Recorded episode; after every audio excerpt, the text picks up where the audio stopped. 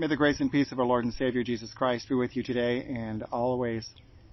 Here at the Red Clay Historical Site in East Tennessee, I'm in a reconstructed Cherokee farmstead. The Cherokee Nation was very developed and very advanced and and uh, had adopted many of the uh, the European ways in order to integrate themselves into the American culture. But that wasn't enough for the American government. They still didn't believe that the Cherokee were, were full human beings. They did not believe that they were worthy of, uh, of all the effort.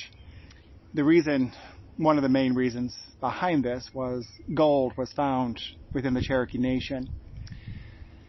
It was because of that gold that uh, the United States was trying to have a, a, an agreement, a treaty with the Cherokee Nation. It was here at Red Clay that the Cherokee Nation rejected that treaty.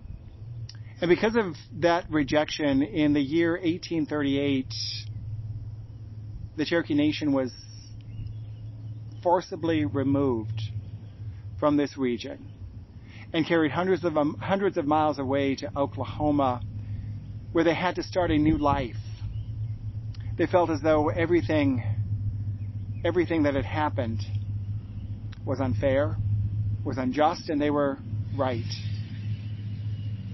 The people of Israel, many centuries ago, many millennia ago, were carried off into slavery. They became slaves in the land of Egypt. And for 400 years they suffered and they struggled and they cried out to God. And then, then God sent Moses. God appeared to Moses in a burning bush and he said, Go and tell the people of Israel.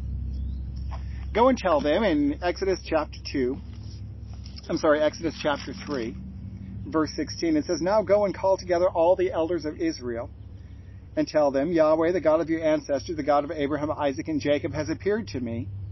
He told me, I've been watching closely, and I see how the Egyptians are treating you. I have promised to rescue you from their oppression in Egypt. I will lead you to a land flowing with milk and honey. I wonder how many of the Cherokee read that scripture and wondered if God had abandoned them, if God had heard their cries against the oppression that they were experiencing. Brothers and sisters, I don't know what you're going through. I don't know what is pushing you down. I don't know what is holding you back. But I do know that God knows. And I believe that God is listening. And God will send salvation and lead you into a new land flowing with milk and honey. May God bless you, and we'll talk again very soon.